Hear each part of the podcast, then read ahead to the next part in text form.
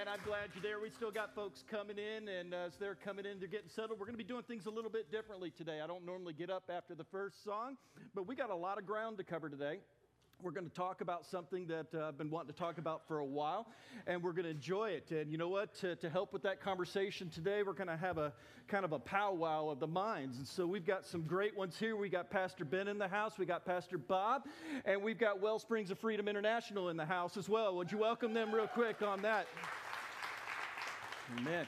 We'll invite them up here in just a minute, but I kind of want to set the ground for our conversation today as we get started. And uh, we wanted to have a little bit more time uh, today, so just bear with us as we kind of break from our normal way of doing things and dive into a, a conversation. About six years ago, a little over six years now, when I got here, uh, r- right away, there was a class that the, the church had, and I think it was called Christian Yoga or something like that. I can't remember what it was called at that point, but, but right away, there was a couple of people that wanted to let me know that they did not think that this class was very appropriate. And, uh, and so, you know, they, they kind of said, hey, you know what, church shouldn't have yoga in it, things like that. And, and so, being new, I decided, okay, I'm going to go talk to the ministry leader on this, the person running the class. And I, and I met with her, you know, and I asked some pretty frank questions. Hey, at any time in this class, are you talking about Eastern mysticism and, and just things, uh, Asian religion, things like that? And the answer was no. And I'm like, are you quoting from the great yogi? Is there quotes from Buddha in this thing? Uh, no. You know, are you trying to find your inner self and listen to voices down deep as you go into a trance? No. Uh, what is this class? Well, we stretch and we breathe. Uh, you know, you know, and we throw on some Christian music and we pray every now and then. I'm like, well, that sounds awful. Uh, you know, how dare you do that in a church? But you know, the question is, then why do you call it yoga? And the quick answer was because people know what it means. You know, that's all it was. And they said, well, we call it yoga because people know it's a stretching and breathing class. But at no part of that time did we in any way engage what might be considered the religion of it. This is a tension that's built into the church. That's a tension I want to talk about a little bit today because the church is full of these tensions in my journey, and it's not just the church, in your life, you've got a set of tensions you have to deal with as well. I often talk about pendulums, and if you're familiar with a pendulum, you know how it is. A ball goes up this far, uh, one direction, then it goes this far, another direction. Eventually, it meets equilibrium where it's in equal tension. And what we know in life, the reason I say life is often like a pendulum, is I realize on many issues that we deal with out there, people are on one side or the other. You notice that? We live in a very polarized culture today. And people tend to be on one side of the ball going up this direction or the other side of the ball going this direction. And for wise people, oftentimes, as you know, we have to try to find where am I in between? Are we on the two extremes or is there an answer somewhere in extreme? It's not always right in the middle. Sometimes there's a lean a certain direction or a lean another direction. And it takes wisdom and it takes counsel and prayer to navigate those things. And you say, well, what are some examples on those? I'll tell you one as a pastor I deal with consistently. It's the question of do we step out in faith or do we count the cost? You know what I mean? Which is it? Am I stepping out in faith and trusting God on this decision, or am I going to count the cost on this decision? That, that's one we navigate often. Jesus gave us one too when he's talking to the woman of the well, and he said, You will worship me in spirit and in truth. And we have to ask the question, you know, sometimes what creeps into the church is, well, well, which is it? Do I worship him in spirit? Do I worship him in truth? And Jesus would say in this case, it's both and. Why? Because if we only worship in spirit, there can be a tendency to lean towards heresy if you don't have a dose of truth in that conversation. And if you lean only towards truth, it can kind of be cold and become a Pharisee in that. You become just all about the intellectual journey at that point. And so you have to have spirit and truth.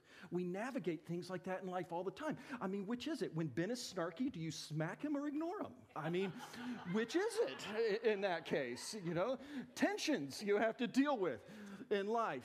And if you think on it, you know there's tensions as well that you have to deal with.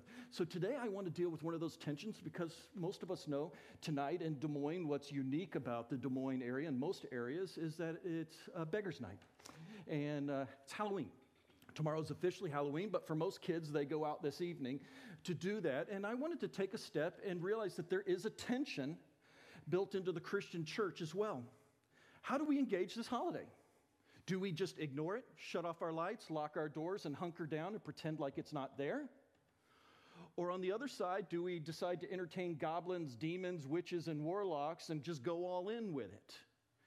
Where is the line in Christian thinking?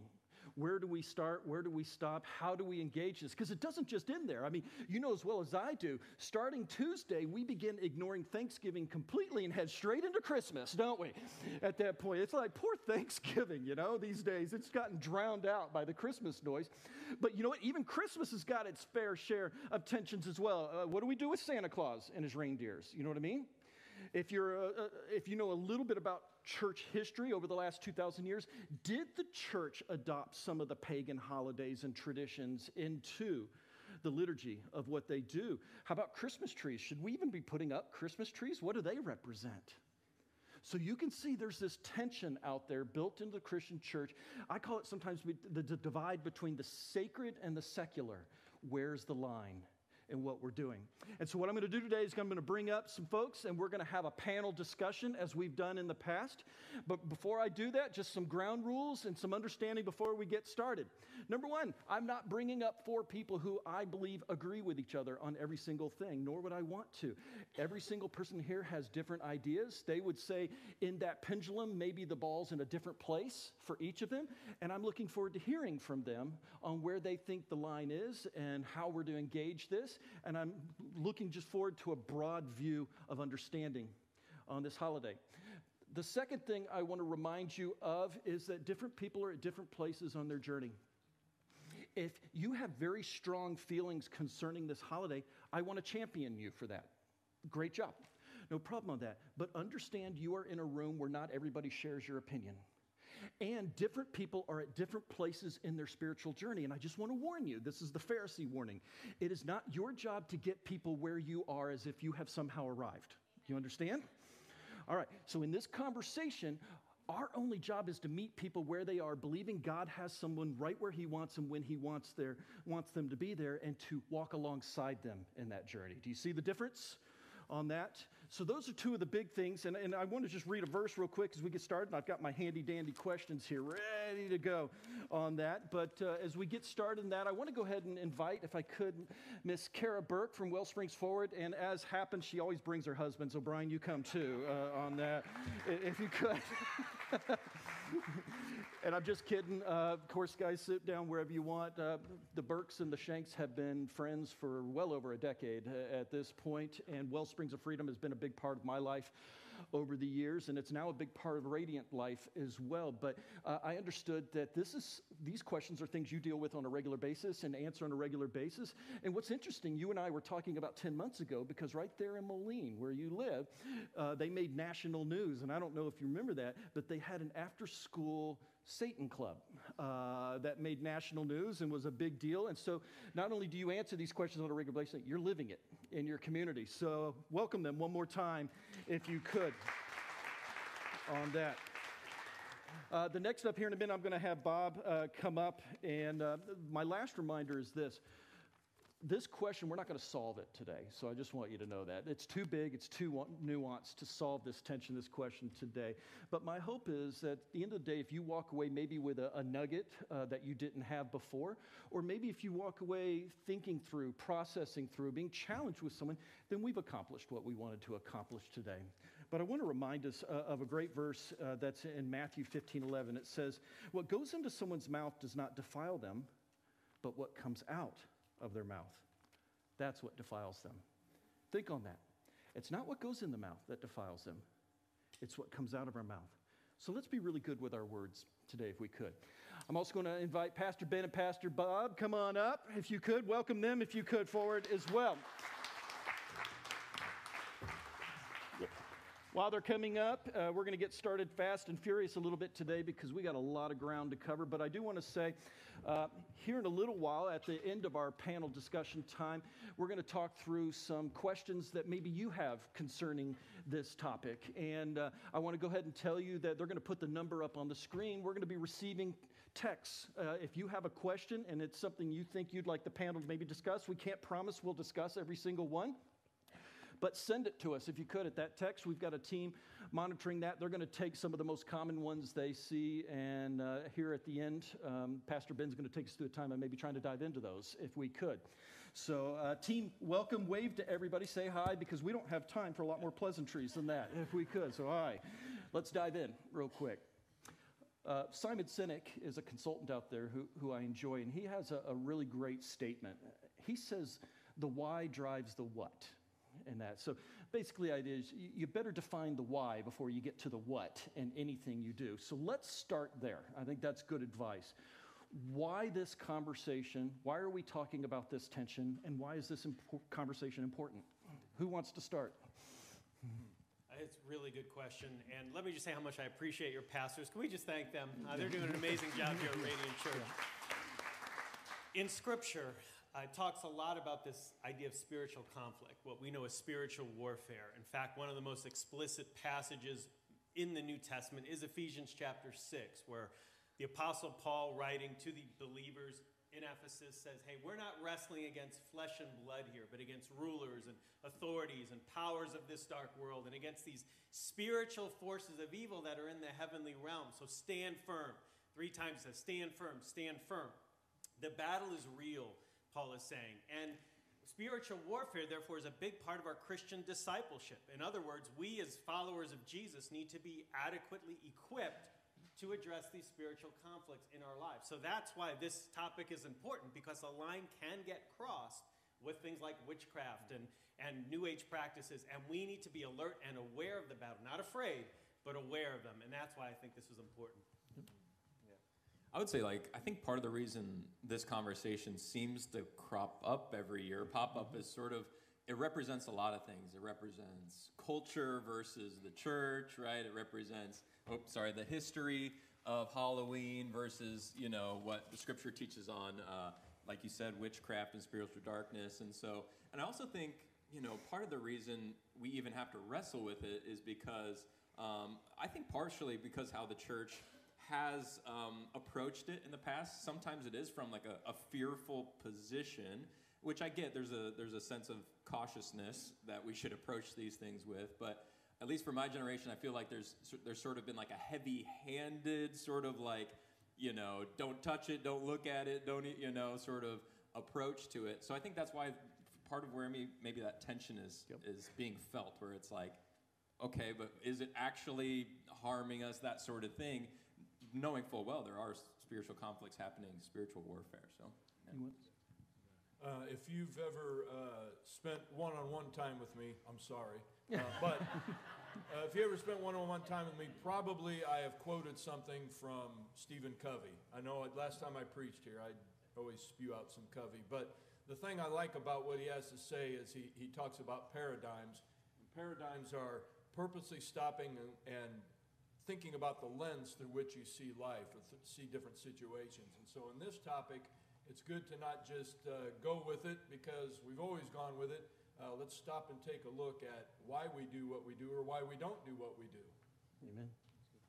Yeah, I think a lot of this really goes back to our identity as believers in Christ. So, as followers of Christ, we are children of God, right? That is our identity. We are citizens of heaven. And so, because of that, when we talk about ourselves, we are always called to be holy, set apart, but also sent into the world, right? That's if you look at the New Testament, we see that over and over. So, as Christians, I think we always are going to live in a place of tension. We should always be in that tension between being holy and being like God and being set apart, but also being sent out into the world, sharing with people, interacting with people. We're not supposed to retreat in, but go out. Mm. Um, and so, I think we're always going to live in that tension. Awesome. All right, so we've discussed the why a little bit. Let's shift to the what, if we could, for just a moment. Uh, and, and, mainly, I want to look at principles here for a minute before we get to the line. I know everyone's like, "Where's the line?" Uh, we'll get there in a minute. So, but I want to talk. What are just some basic principles uh, that a Christian should keep in mind as they engage this tension or as they engage this culture, or uh, this conversation, excuse me, uh, of the culture? Well, and this will be not be my complete answer. So uh, the rest of it will yeah. come when he asks the question down the road. So, from my perspective, um, when God tells the Israelites that you're going to go into this new land, you're going to live a new life in this new place, but I need to caution you, he says in Deuteronomy, don't take on their customs. Don't act like them. Don't dress like them. Don't intermarry with them. Uh, don't enter, just don't. Don't worship their gods because that will pull you away from Him. And so my answer is not, uh, and we'll get there in a minute, my answer is not forget Halloween altogether. It's just don't adopt their customs. There's a very clear line. Uh, for me, I see that scripture as a very clear, clear line about what I should and should not be involved with. I think one of the principles in the New Testament that Paul teaches in 1 Corinthians chapter 10 is this idea of everything is permissible for me. I can do anything I want, Paul says, but not everything is beneficial.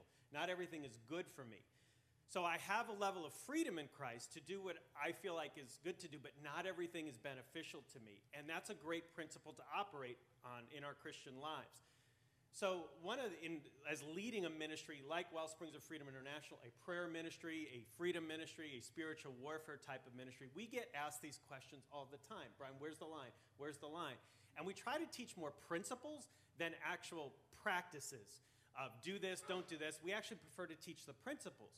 And when you look at a passage in Deuteronomy, like Bob just referenced, where God is forbidding uh, sorcery and witchcraft and engaging in the practices of the nations around you, God, yes, wants his people to be separate and holy, but I often tell people listen, God is not being mean. God is not being restrictive in any way, but that's what our culture thinks today. The commands of God given to us in Scripture are kind of like the white picket fence that God builds around our lives for our own protection, for our spiritual protection. If we step outside of that fence, that's where danger lies. That's where the wolves are. We're to stay inside that sheep pen, inside where, where we're to be protected. So, yes, we have a level of freedom. I can do anything I want, but let's stay within the boundaries of God's commands. We're in a spiritually safe place. So, that's one of the principles that, that guides our lives and our ministries.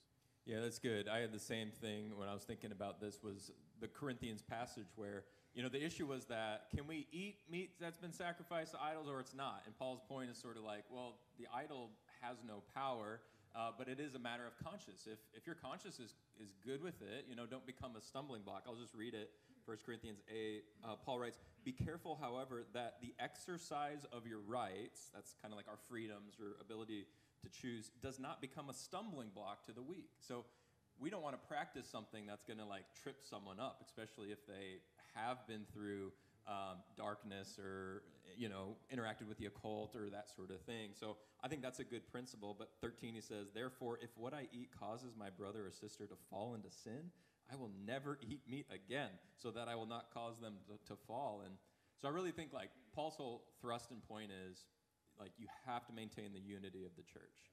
There can't be any division among you. Lead with love, you know.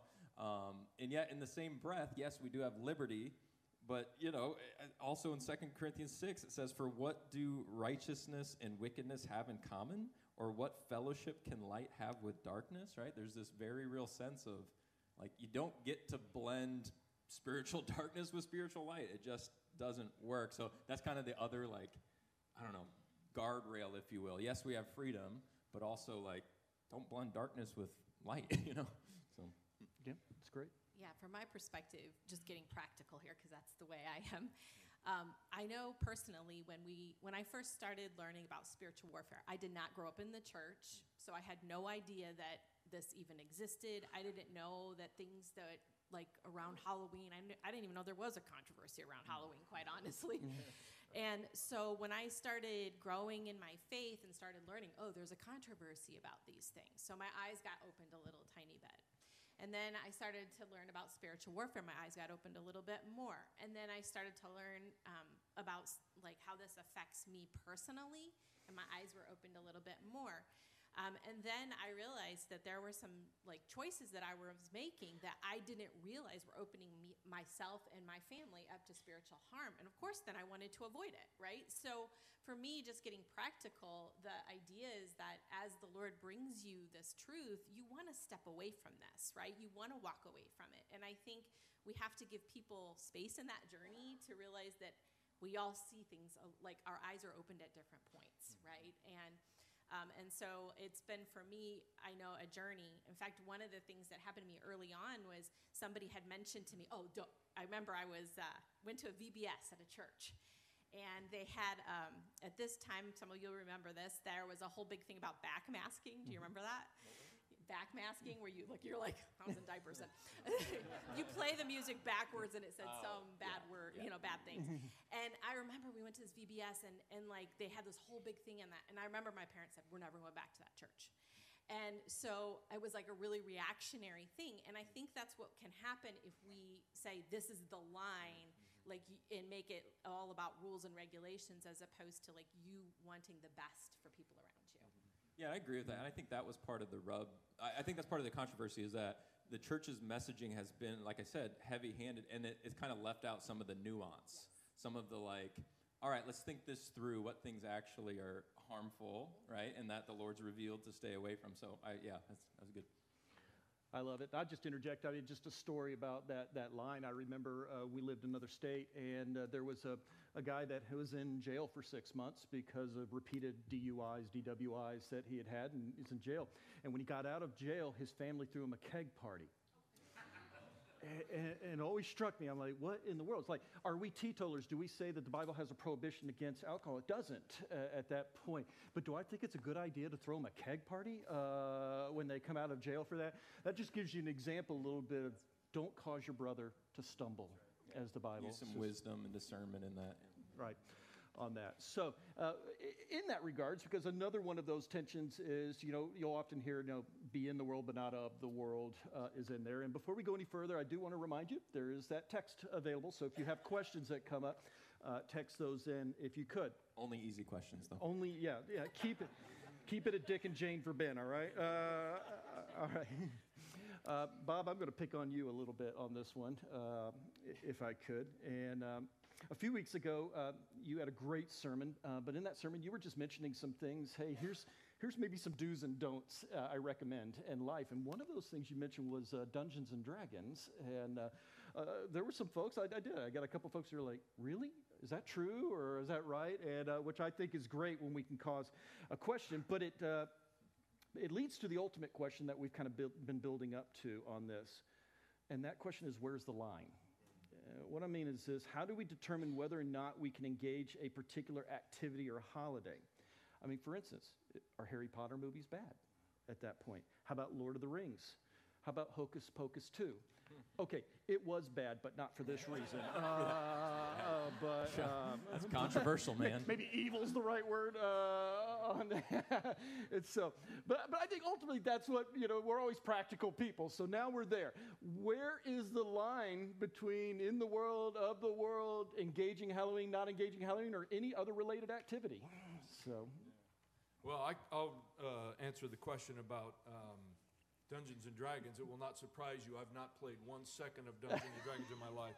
Uh, however, um, I have been with Teen Challenge for 27 years, and I've talked to a lot of guys and women over those uh, years who have played that, who've been just casual players. Some have been very deeply involved in it, and uh, no one's ever told me they became a Wiccan or whatever, went off the rails in their life because of that. But what I've heard across the board for 27 years is uh, several things. Um, uh, I wish I hadn't spent so much time in that, in fantasy in, in particular. I wish I would have devoted more of my time to productive things and not in fantasy. Uh, I wish I hadn't exposed myself, my eyes, uh, my ears to the dark images uh, because it desensitized me to some other dark things that I got introduced to later on. And uh, so over and over, I hear those kinds of things. And so um, when I say that uh, Dungeons and Dragons is a good thing to, to avoid, um, I don't know anything about the game itself, but I just know what people who do know the game have told me, and that is that if they could go back and erase all that, they would gladly do so. All right, I'm going to speak to this, Bob. this would be one of the two. Because anyone who co- goes after my precious Lord of the Rings, you're, it's just not going to work. Okay. Uh, no, this this is good.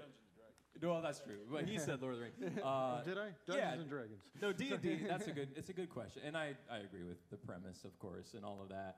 Um, I do think like there is a. I mean, you guys could speak to this. There is like a uh, hmm, spiritual attack of fantasy and like which blends with like escapism, not wanting to be in your current reality, and that's real. We, you know, and that can be in any form. It could be gaming or you know getting drunk or whatever it is. Anything to escape your current reality. Anything that prevents you from fulfilling God's calling. You know. Um, but I, I'll say like when it comes to fantasy, like Lord of the Rings, for instance, I would say there's no greater work of fiction that has more redemptive value than Lord of the Rings and Tolkien. I, just, just personal opinion. That's not from the Bible or anything like that. Maybe it is. I need to keep looking, but no.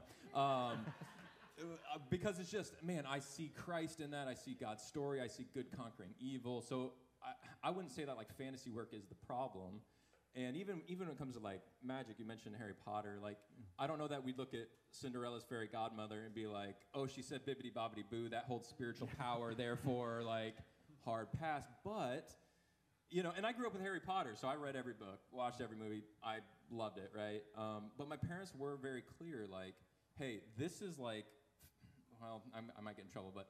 That's like fake witchcraft, but there is real, real witchcraft mm. out there. Like, that's like pretend, but do not dabble in the real stuff. And so for me, that, at least in my, you know, I grew up in a Christian house, for me, that line was always very clear. And so for me, it was never, that I know of, a problem. Um, so I was, I mean, for a long time, I'd be like, I don't see the harm in it. Um, I will say, though, I might be changing my tune a little bit on that as I grow. Um, but I'll, I'll, I'll hold that thought. Yeah, yeah. that's really good. Yeah. You know, I always say, go back to Scripture, number one. If you're not sure about something, go back to the Word of God. Use that as, as your true north on a compass. Right. God's Word is your true north. It'll teach us the ways we should go, the psalmist writes. So, a couple of principles, and then I'll share a story. Paul, uh, in Ephesians chapter 5, says, You are no longer darkness, but now you are light, light in the Lord. Live as children of light. Then in Romans, he says, have nothing to do with the fruitless deeds of darkness, but put on the armor of light. So we're actually supposed to separate ourselves coming out of darkness into light. We're not to have anything to do with spiritual darkness. So anything that reeks of darkness or smells of darkness, we're not supposed to touch. It's another really good guiding principle when you're trying to exercise discernment in your decision making as a Christian. Now, to give you an example of the dark side of spirituality, uh, in our ministry, we lead these three hour freedom sessions where individuals come in and we bring healing to some of their deepest wounds and pain that they've experienced in life. And we also begin to pray against that heavy spiritual oppression uh, that comes along with a lot of hurt and pain in life. And so I was ministering to a 48 year old man a number of years ago who had a fairly rebellious uh, life in his teenage years before coming to Christ and it included some practices of witchcraft. And so the man came in, he told me a little bit about his background. We have those on our Wellsprings teams that operate in a gift of discerning spirits, one of the many spiritual gifts that's mentioned in the New Testament. And as uh, we were praying and worshiping with this 48 year old man, we saw a vision of him wrapped, consumed in spiritual darkness, couldn't see the light, completely bound up in darkness. And we began to discern spirits of witchcraft, spirits of the occult, spirits of deception, darkness that were attacking this individual. And so I just felt very prompted in my spirit to ask him, hey, when you were younger, did you ever dabble with a Ouija board or play any occult type games? And he actually said, yeah, I did. We were at a party at my friend's house, my senior year of high school. My, his parents had gone. He had 50 people over his house. We all started drinking late at night. Things got out of control, and we wanted to get home. It was about midnight, and my, my friend said, Hey guys, before you go, there's one more thing I want to do. He went to his bedroom, he brought out a Ouija board right into the middle of the living room. And his friend summoned a spirit to, and it physically appeared in the living room and traumatized everybody there. And this 48 year old man sitting across me started crying. It was so traumatic for him. He lived in fear ever since. He never wanted to see another demon in his life that's an open door to the demonic. See how they dabbled and engaged in a occult type of practice, which then allowed that spirit to appear and it terrified them. And this man needed to be set free from a spirit of fear, from fear that had consumed him for the last 30 years of his life. That's when the line gets crossed, and that's when the door gets open to the demonic in our lives. And that's why we need to live as children of not light, not children of the darkness. Yeah, question for you, Ben. Yes. Okay. Yeah, I'm ready, I think. So we're talking about Harry Potter. Yeah. Will you te- Will you have your kids read Harry Potter? Oh goodness, what a question. Um, I don't know. I'm throwing you under the bus, man. I know that's so hard. Because uh, yeah, I will say. I mean, I will say there are already there are shows that like we're not gonna let Jane watch just because it's like funky and weird, and it's like, eh, that yeah. feels off. Um, that, oh, that's a good question. Like, would I read it with her, to her. I don't know. That's hard. I don't have an answer for that yet. I don't know. Yeah, I. Man, you are putting me on the spot. I, I'm stumbling over my words. I know I am. Well, let me ask a different Yeah, question. it's hard. I'll ask Kara. So Yeah, you're yeah, welcome. yeah. the Hobbit, yes. Yeah, I'm yeah. going to read The Hobbit. Yeah. Go I. I think a point of clarification here. Um, did Satan create magic?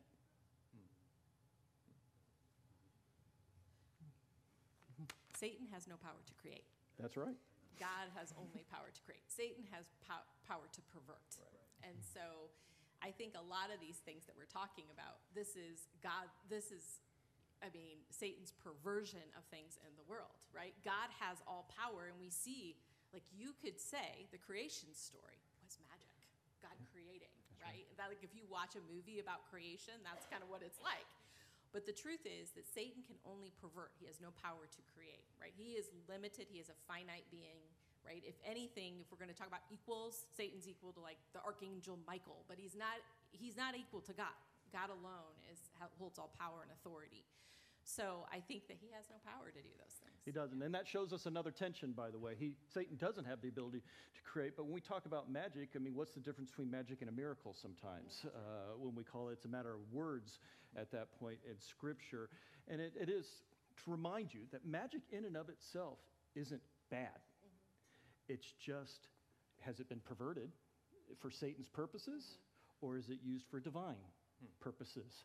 Another tension uh, on that. Yeah, and, and I say I say all that to say like it is scripturally clear not to mess around with witchcraft, the occult, necromancy, horoscope, sorcery. Um, eh, when we're talking about freedom in Galatians, do not indulge the flesh. It says, and then it lists witchcraft in there in the New Testament. It's like don't do witch. So I say all that to say like there is spiritual power out there. Um, you know, Acts 16, there was once um, a female slave who had a spirit by which she predicted the future, and she earned a great deal of money for that, being a fortune teller. So it's like I, full recognition that, yeah, that, that's like you're tapping into something, um, a spiritual power. That is not good. And so, yeah, that's where I'm like, on the fence where I'm like, yeah, I'm maybe changing my tune a little bit as I just, yeah, but it's attention. It's Yeah. attention. Welcome, Ben. You'll change your views on dating and everything else Oh, as they get older don't. too. Don't go there. Uh, I don't need to. Don't need to think about that yet. funny how you get older and how those change over time uh, on that. So let me dive into the next one. It's kind of a little bit of a change of direction too. Uh, recent studies and news reports indicate uh, there's just been a, a boom, really, in the last few years between New Age beliefs, the occult, witchcraft, magic, uh, in this sense. For instance, there's been more than 31 billion views on WitchTok, on that, uh, which I'm not familiar with. Uh, but the numbers of Americans who identify with Wicca or paganism has risen from 134,000 in 2001 to nearly 2 million today. It's been a huge increase over the last 20 years. So let me ask you guys, why do you think there's such a newfound interest uh, in this? And um, do these numbers alarm you in any way?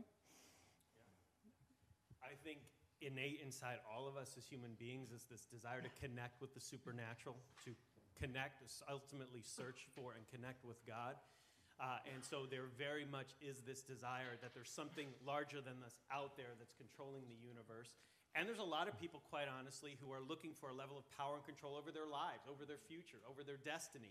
And they're searching for this power outside the walls of the church. And that number is, in growing, is growing, and hence the increase in witchcraft and Wicca and all these other witchcraft occult type practices. I go back to Ecclesiastes chapter 3. The author of Ecclesiastes says that God has set eternity in our hearts. And yet, we as human beings cannot fathom, we cannot understand what God has done. And so we're blinded, we're, we're deceived. We're in this broken, fallen world, we're living under this cloud, this spiritual deception. We're looking for God, searching, but we're searching for Him in all the wrong places. Hence the desire and the increase in witchcraft. Uh, but that only leads us further into spiritual darkness, not closer to the light. And that's a big concern that I have. This month in particular, October, if you're familiar with the Salem witches in Salem, Massachusetts, it's one of the centers for witchcraft in the United States. All month long, you can look online, you can do a Google search. There are events almost daily in Salem leading up to Halloween, which is peak season for witchcraft in our nation. Pagan festivals, uh, occult type rituals, uh, all that's very real, and this is sort of peak month uh, as we sit here. So it's a good conversation to have right now. Yeah. Anybody else? Yeah, I, I'll just say, first of all, I'm not speaking to anyone in particular who maybe be dabbling in like, you know, witchcraft or the occult, even just for mildly or full on. But there is something that, um, there's sort of this like self empowering uniqueness about, um, about witchcraft and, and you know, f- tapping into your own supernatural power that I think is uh, very appealing to our current cultural moment. It's all about, you know, our culture screams, be unique, be special. You don't have to have any sort of authoritarian, like, restrictions over you. Don't let anyone tell you what to do. You can be your own sorts of power, strength. You can conjure up. And so I think it, like, fits, just practically speaking, fits really well with our cultural messaging and our cultural moment. So. Cool. Anybody else on that? Nope. Well, this is going to be a good point uh, to just maybe take a break. We're going to take a, couple minute break and then we're going to come back and talk about it. Uh, I might be leaving our panel at this point to go to Ankeny ahead of y'all if we could. And so I'm going to ask Ben, uh, maybe we come back together to tackle one more question. And my question for you on that will be uh, how do you have a conversation with somebody maybe who's starting to play around with the supernatural or, or Ouija or any of these things, uh, who has curiosity towards Wiccan or something like that, how do we as Christians engage a loving conversation with them? Maybe if we tackle that on the way, and then maybe a couple of questions from the text if we could. So uh, if we can, uh, Maddie, can I hand it over to you at this point? Give it up for Maddie. Yeah. Good to see you. Are you guys enjoying this this morning? Good. Jason, get out of here. We'll see you later. love him. Give it up for Jason. There Pastor we go. Jason. No, we love him. We're looking forward to uh, Gather Good in a minute, and I was excited about the intermission. They said keep it light, so I have a whole stand-up routine that I've been practicing all week. Um, you didn't even think that was funny, and that was a joke. That's okay. No, uh, I just got a couple announcements coming your way. First and foremost, we have some really cute guests in the lobby that have been waiting to show us their outfits. Will you guys give it up for Radiant Kids this morning? They wanted to show you their costumes. Come on, you can do better than that. Give it up for them this morning. There they are. They wanted to show you their costumes today. You guys look so good. There we go. Oh my goodness. This is the cutest thing I've ever seen. Oh my, and Spider Man too, and Ariel. Oh my, give it up for our kids. Come on, keep it up, keep it up. You guys look awesome. Look how good you look. Oh, I love it. Well, give it up for them as they make their way out. They wanted to come show you their costumes today, and we'll see you guys later. We'll see you at Trunk or Treat, yeah? Ready to get some candy? Woo! You guys can head back out that way, just down the aisle. Looking good. Man, these costumes blow mine out of the water. But I am excited to show you guys my costume after church, too. See you later. The tiniest steps. And read.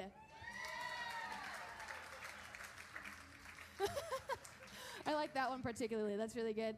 Uh, so when we go into that music back down, I just got a couple announcements coming for you guys really quickly, and then we will hop back in. See you later, Rhett. Bye, buddy. I'll see you later. Oh my goodness, I love it. Couple announcements coming your way. Hey, we got some things to celebrate. First up, make some noise if you've enjoyed partnership in this past season. Yeah? You guys enjoying that? Cool. We have officially had 50 people complete that class. Isn't that awesome? That is so cool. We've had 50 people complete that class, and we're going to take a little break through the holidays and start it up again after Christmas. And so, or after the new year. And so, if you guys would like to join partnership, if you've been waiting uh, for the right time, or maybe your schedule didn't work out, let us know. We're going to be starting that class up again after the new year, and those fill up very quickly, okay? If you're newer here, you're a guest here, and you're wondering what partnership is, it's similar to membership, okay? And uh, except for it has a little more teeth to it, okay? It's a six week long class, and you get to take it with Pastor Jason, and uh, you get to ask him questions, and he gets to ask you questions, and it's a really good time. But those classes fill up quick, so if you are interested in the next partnership class, mark that on your Connect card, which is in the seat pocket in front of you, and you can drop it in the black bucket, or you can give it to us, and we'll get you signed up, okay? Next thing we got coming up, we got some pictures to show. Who had fun at Fall Celebration last week? That was a good time. It was like 80 degrees and it didn't really feel like fall weather, but you guys made it fun. And we had a blast out there at the fire pit and the hay rack ride, and we lived our best fall life. And it was a really good time. So thank you for coming out. Thank you for hanging out with us. It was a blast. And the last thing I got coming up for you is we have our trunk or treat right after service today. And so if you have kids or if you have grandkids or friends that you brought for that, We're going to give our people about 30 minutes to get set up, and we're going to have the bounce house set up, and they're going to have the play place so your kids will be entertained for that 30 minutes, okay? Then we're going to go out to the side here, and that's where the trunks will be set up. There will be a sign that says start here, and your kids can make their way around. I encourage you, if you don't have a trunk or if you didn't dress up, stay and hang out anyway. We would love the company. It's going to be a good time. We'll be laughing at each other's costumes, we'll be eating candy. It's going to be a blast. So I encourage you guys to hang out. And that is all the announcements that I have today. I know you guys don't like to hear me talk a lot. So uh, we're going to welcome uh, Ben and Bob and Jason and Kara back up. And j- again, Jason uh, Shanks headed out to Ankeny to get that panel started, and we're going to finish strong. Yeah?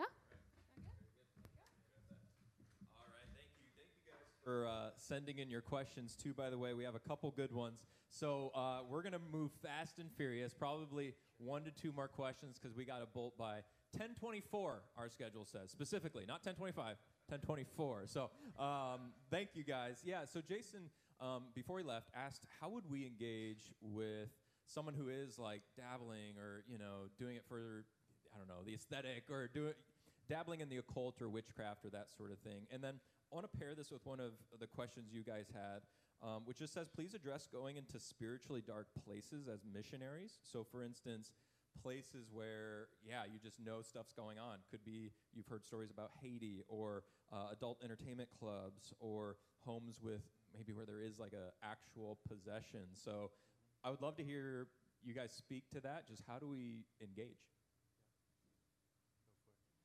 Um, if you know us, we've spoken a couple times here at Radiant over the last two years. Uh, my wife and I were missionaries in the country of Russia for 12 years, doing the work of evangelism, church planting. So we very much lived in a very spiritually dark, oppressed country, and we've traveled internationally extensively as well.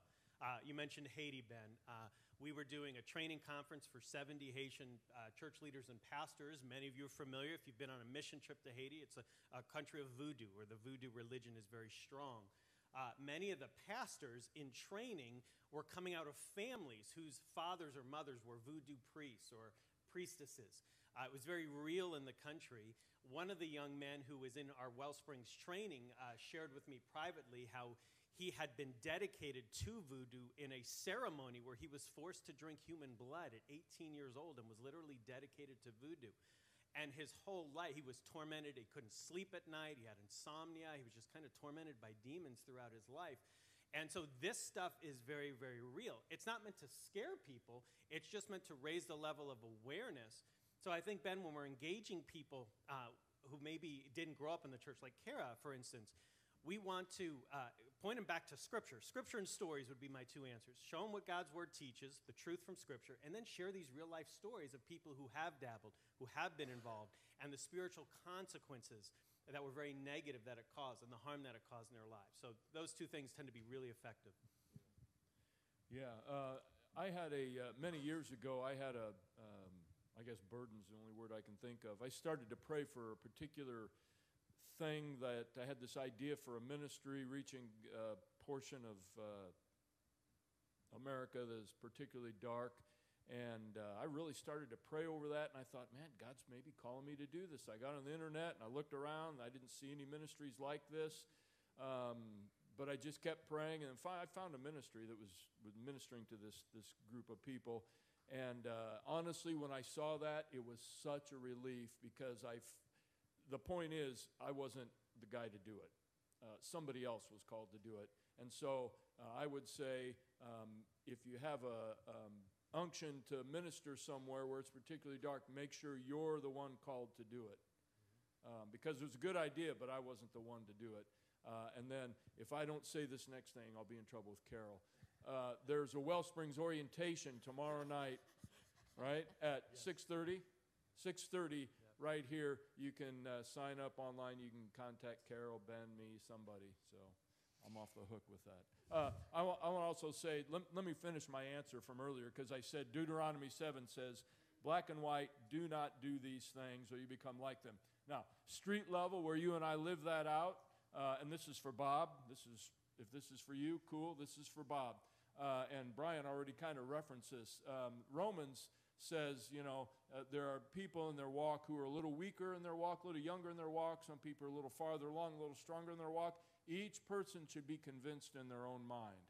So the way I walk out Deuteronomy 7 uh, is probably different, well, for sure is different now than the way I used to, and it's probably different from the way that you do or the way that you will in the future. And uh, Psalm 118 says, I run in the path of your command, for you've set my heart free. There are boundaries, but within that, I get to run free. Just real quickly, I think that when we talk about um, even addressing this in our own lives, if we're involved in things, the question is why?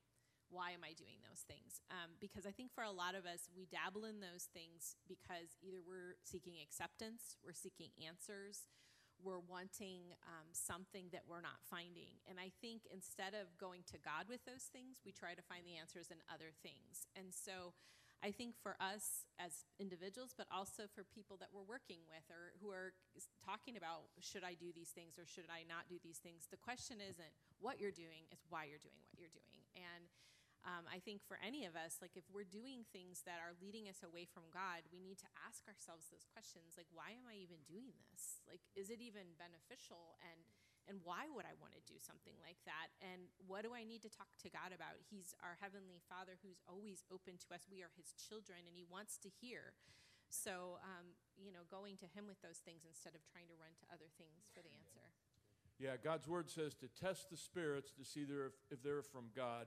And um, one of my favorite authors is a guy by the name of Watchman Nee, and he says if you want to know if a thing is right or wrong, just look at it to the first or second degree. And the principle is if it's wrong at the first degree, it's going to be way off at the hundredth degree.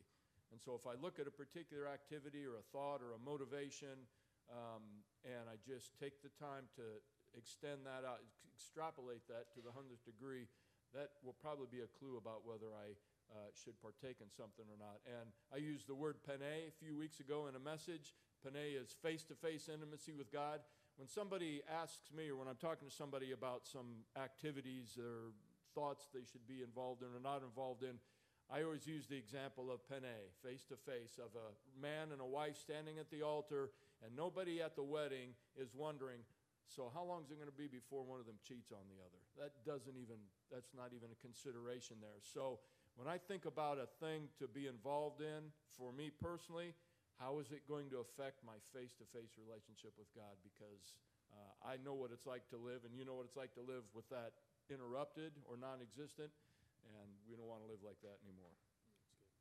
That's good. Yeah, so many good thoughts, guys. And man, we could go through a whole list of questions on that. And I would just, I would agree with everything that was mentioned. Is it really beneficial? You know, is it, and to your point, how is this being played out to the nth degree, right? So I mentioned part of the reason I'm perhaps changing my tune on literature and things like that is because, man, we are literally seeing like an exponential rise in witchcraft, the occult, and people who are claiming just Wiccan and pagan. So for me, I'm like, if, again, if like fiction literature is contributing that in some way, there's a, there's a piece of me I have to wrestle with that says like, but is it beneficial? You know, like when you flesh that out to the nth degree, like what is the after effects 10, 20, in this case, what, 30, 25, 30 years down the road.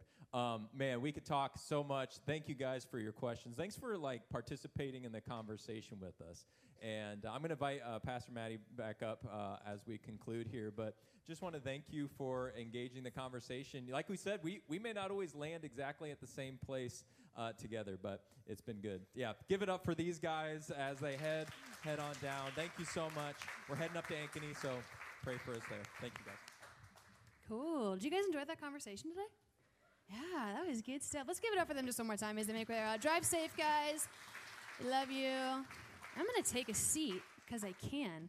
Um, no, it was good conversation. I was thankful to have that uh, just together as a body this morning. We we knew that uh, our service was going to fall like right on Halloween, and we said we should har- we should harness that energy. And uh, we know that there's a lot of varying opinions out there on how to celebrate, how to go about things, how to dive into things, how not to. I was even having a text conversation with someone in the past couple weeks of should I do this, shouldn't I do this. And uh, it's good conversation, and I encourage you to keep having it. I encourage you, if you are interested at all uh, in Wellsprings, if you are interested in a freedom session, please let us know. I've had a freedom session. Everyone on staff has had freedom sessions, and uh, they're just super, super beneficial. It is such a gentle, loving time of prayer, and uh, I really, really encourage it. And so, we are going to head back into worship this morning. And uh, before we do that, uh, just thank you for being here this morning. Again, thanks for joining in that conversation with us. I know sometimes these topics can be uncomfortable and these uh, topics can be a little bit dicey, right? But as Ephesians 6.12 says, our, our, our struggle is not against flesh and blood, but it is against those dark powers. And so we do need to talk about these things. And I can't think of a better way to have wrapped up our Live No Lies series. And thank you for going on that journey with us. We're starting an evangelism series next week, and I'm excited to dive into that with you as well.